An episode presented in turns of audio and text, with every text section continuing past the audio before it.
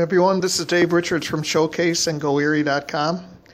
If you're looking to celebrate good times, come on down to Celebrate Erie on August 15th when legendary R&B band Kool and the Gang will perform free concert at 8 p.m. on the main stage. I recently spoke with Robert Kool Bell, one of the band's original members, by phone about music, fandom, and how the band has managed to stay cool for decades. Boy, the honors have been rolling in for you guys lately. Soul Yeah, we've Legend been, uh, man. been a pretty good year last year and this year after we hit our 50th anniversary. Well, what do you think about all that? I mean, because you're still rolling too. You're still an active band. Yeah, well, we feel very good about it. I mean, uh, to be uh, together now over 50 years and, you know, the different awards that's coming now. Like we got the, uh, as you know, the Soul Train Award and, you know, the Star in Hollywood's coming up. Uh, uh, New Jersey uh, Hall of Fame and, you know, things are picking up and uh, it's, it's a good time for us right now. Uh, You even have uh, the Muppets doing your songs. Yeah, I just saw.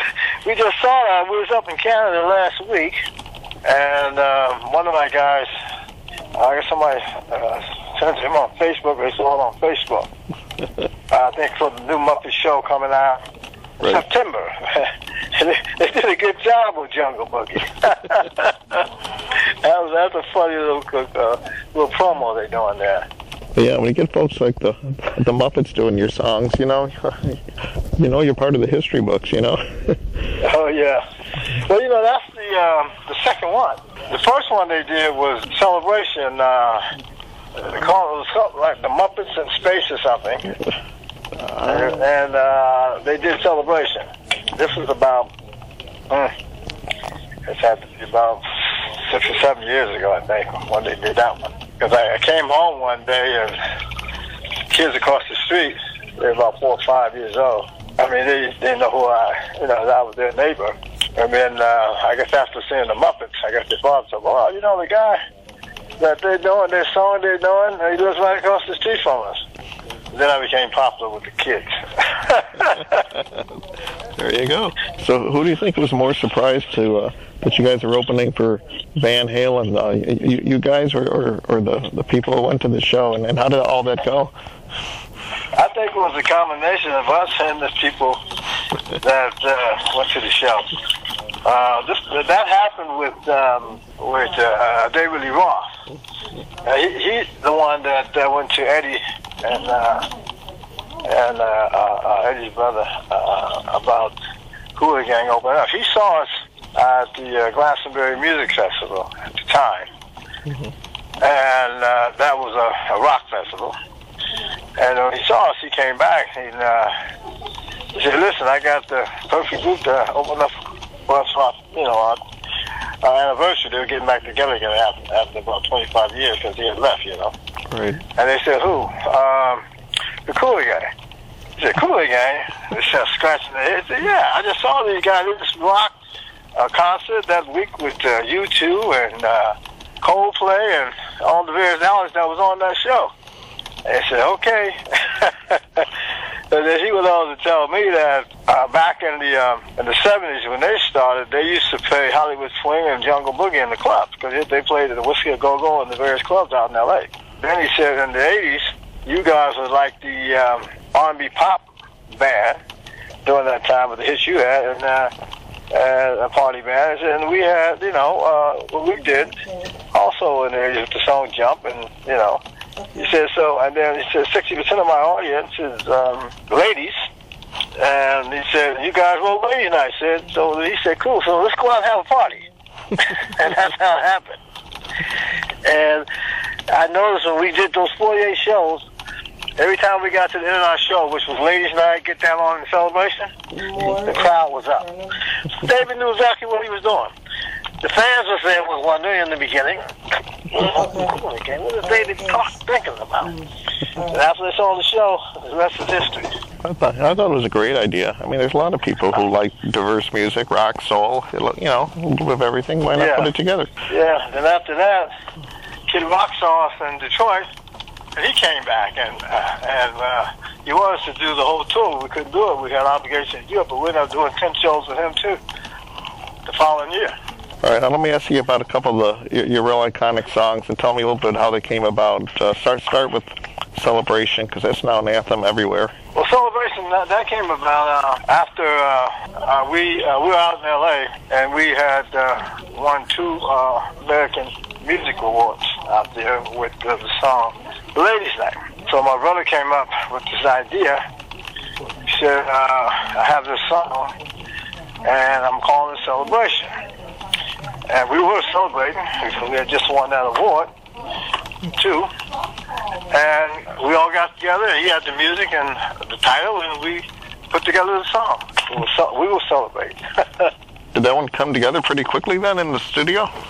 yeah, yeah, he had the track. And the latter part of um, Ladies' Night had uh, a celebration line in there. This is your night, your night, everything will be all right. Come on, let's all celebrate. You know, Right. we took that and added that to celebration. And how about uh, uh, Ladies' Night? You mentioned that one. Uh, what's the origin of that song? Ladies' Night came about me hanging out in New York back in the uh, late 70s. Uh, Studio 54, Regine's. And every Friday night, it was a ladies' night.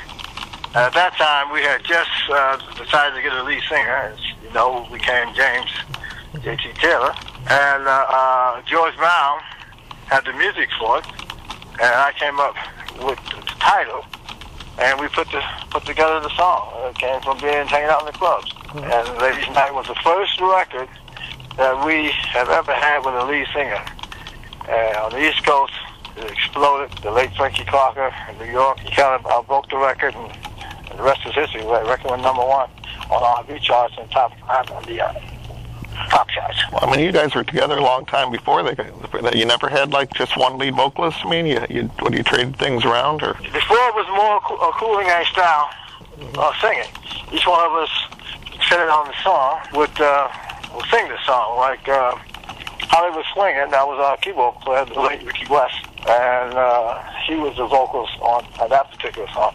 But a lot of other songs were group singing together, like Funky Stuff, Jungle Boogie, all those songs were uh, the band singing together. Open Sesame, Summer Madness didn't have any vocals. But the first real lead vocalist was uh, J.T. Taylor. But a lot of people don't even realize you guys started out more in, in jazz. Yeah, we had several big hits uh, in the 70s. Uh, you know, Hollywood Swinger, Jungle Boogie, Funky Stuff, Summer Madness, Open Sesame. And then, of course, when we got the lead singer and moved on into the 80s, you know, we had all the hits of the 80s, from Celebration to Cherish to Too Hot, and on and on. And then in the '90s, it was like every hip hop group in the world began sampling you guys. Yes, you're right about that. Yeah, we, besides James Brown, we were one of the most sampled bands out there in the industry.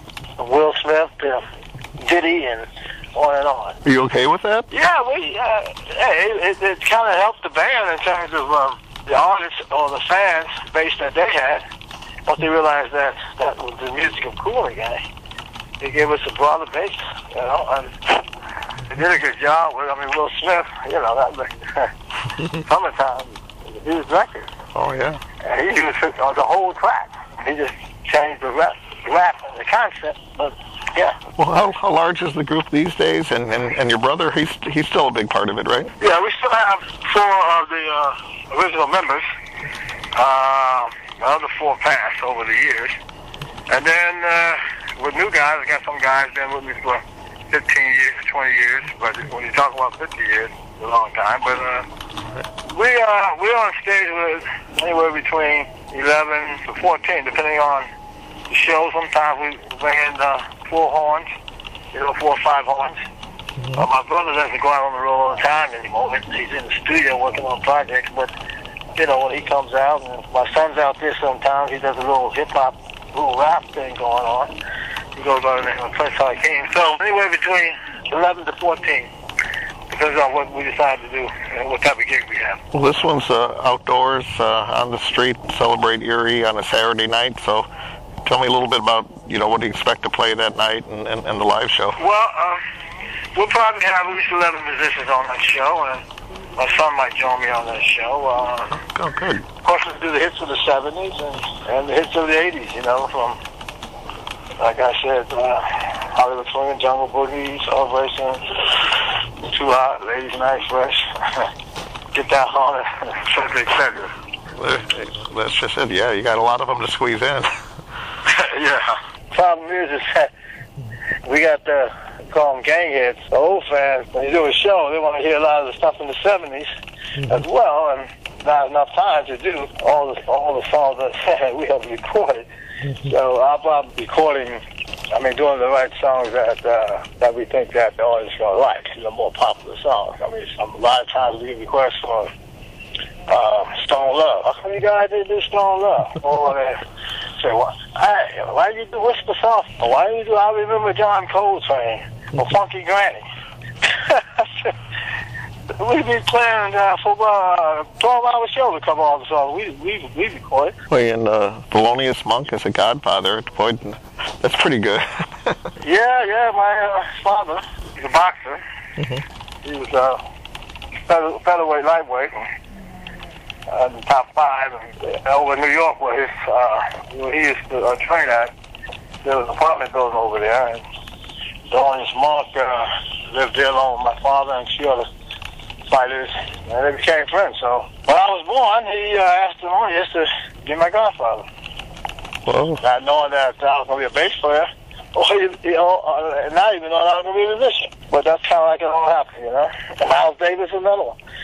Miles Davis used to uh, want to box. Mm-hmm. He would come over to the gym every now and then and want to get in the ring with my pop. I said, Miles, you don't need to get up here this way.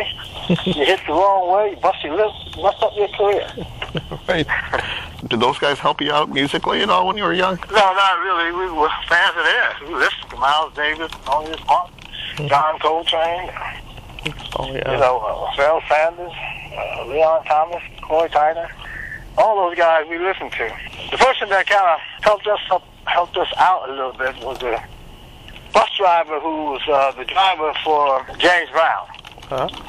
who knew a friend of my mother's, mm-hmm. and he had uh, told this other guy who was working with James Brown by the name of Gene Redd about us.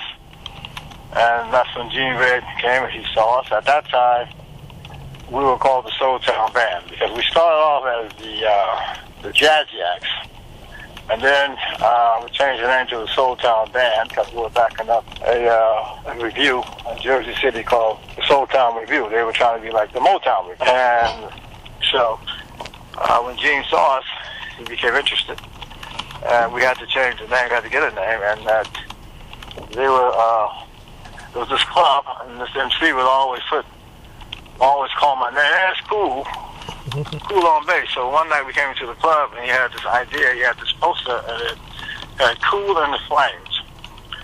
It had like a big block of ice and the flames melting ice to cool it, etc., etc. So we took that name on for a minute. But when we started working with Gene and started recording, we realized that James Brown had James Brown and the Famous Flames. Right. We didn't want to have any problems with the Godfather. So why don't we just change the name and call it Gang? Because the sound is a jazz funk R&B sort of sound that we're coming out with. And we said, okay, let's call ourselves Cooler Gang. And the rest is history. It was, and it's Cooler Gang for 50 years. Well, well Cooler Gang was not quite 50 years, but band started 50 years ago.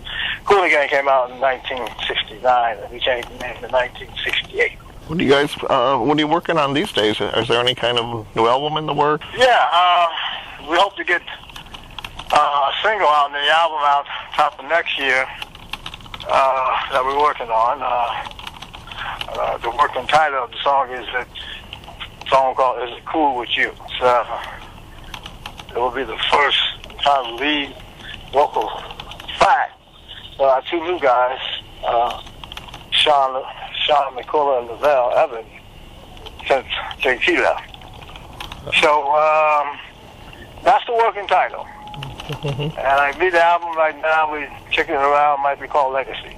We're not sure. But answer your question, yes, we are. Oh, okay, good. What what about like JT? Is there any chance of him ever coming back again, working with you guys again, or? Well, he came back. He, he came back in 19, 1995 and he stayed with us in 1999. And then he left again. So I'm one, uh, not to never say never, that will never happen again. But we, you know, we, since he's been gone, we're locked in. We got two lead singers. Uh, and we're traveling all over the world, like you know, like we just spoke about. We're planning for opening for Van Halen and the Kid Rocks and uh, Bryan Adams and Dave Matthews Band and on and on. So I don't really see, unless it's something that somebody can bring to the table to us that it's to make a great difference with JT because JT, we had a history before JT. Uh, the 70s was from, you know, Jungle Boogie, Hollywood Swing, and funky stuff. I'm a man so, you know, and he was there for the 80s. So, Dave, I never say never. Right now, he's kind of doing his own thing, and I think he likes it that way. So, hey, you do what you, do what you have to do, right? Well, you know, not not many bands after all this time are still, you know, vital and then you know really drawing as well as you guys do on the road. What do you th- think has kept it rolling so strong and, and kind of kicked it up to gear? Yeah, well, um, uh, the, I think our fan base, uh, uh, David's there. I mean, uh, we do it all over the world. We're just on Travel America. We go uh, Johannesburg to uh, Hong Kong. it's all in between, from the Singapore to the Australias, uh, you know, all up in uh, Poland, Warsaw, you know, Budapest. wow. You know, we're a touring band, and uh, I think that that's what has kind of kept us alive you know, for all these years mm-hmm. of what we do. You know. Again, boogie on down to see Kool and the Gang perform a free show on August 15th at 8 p.m. And for more coverage on the show and other Celebrate Erie happenings, visit goerie.com.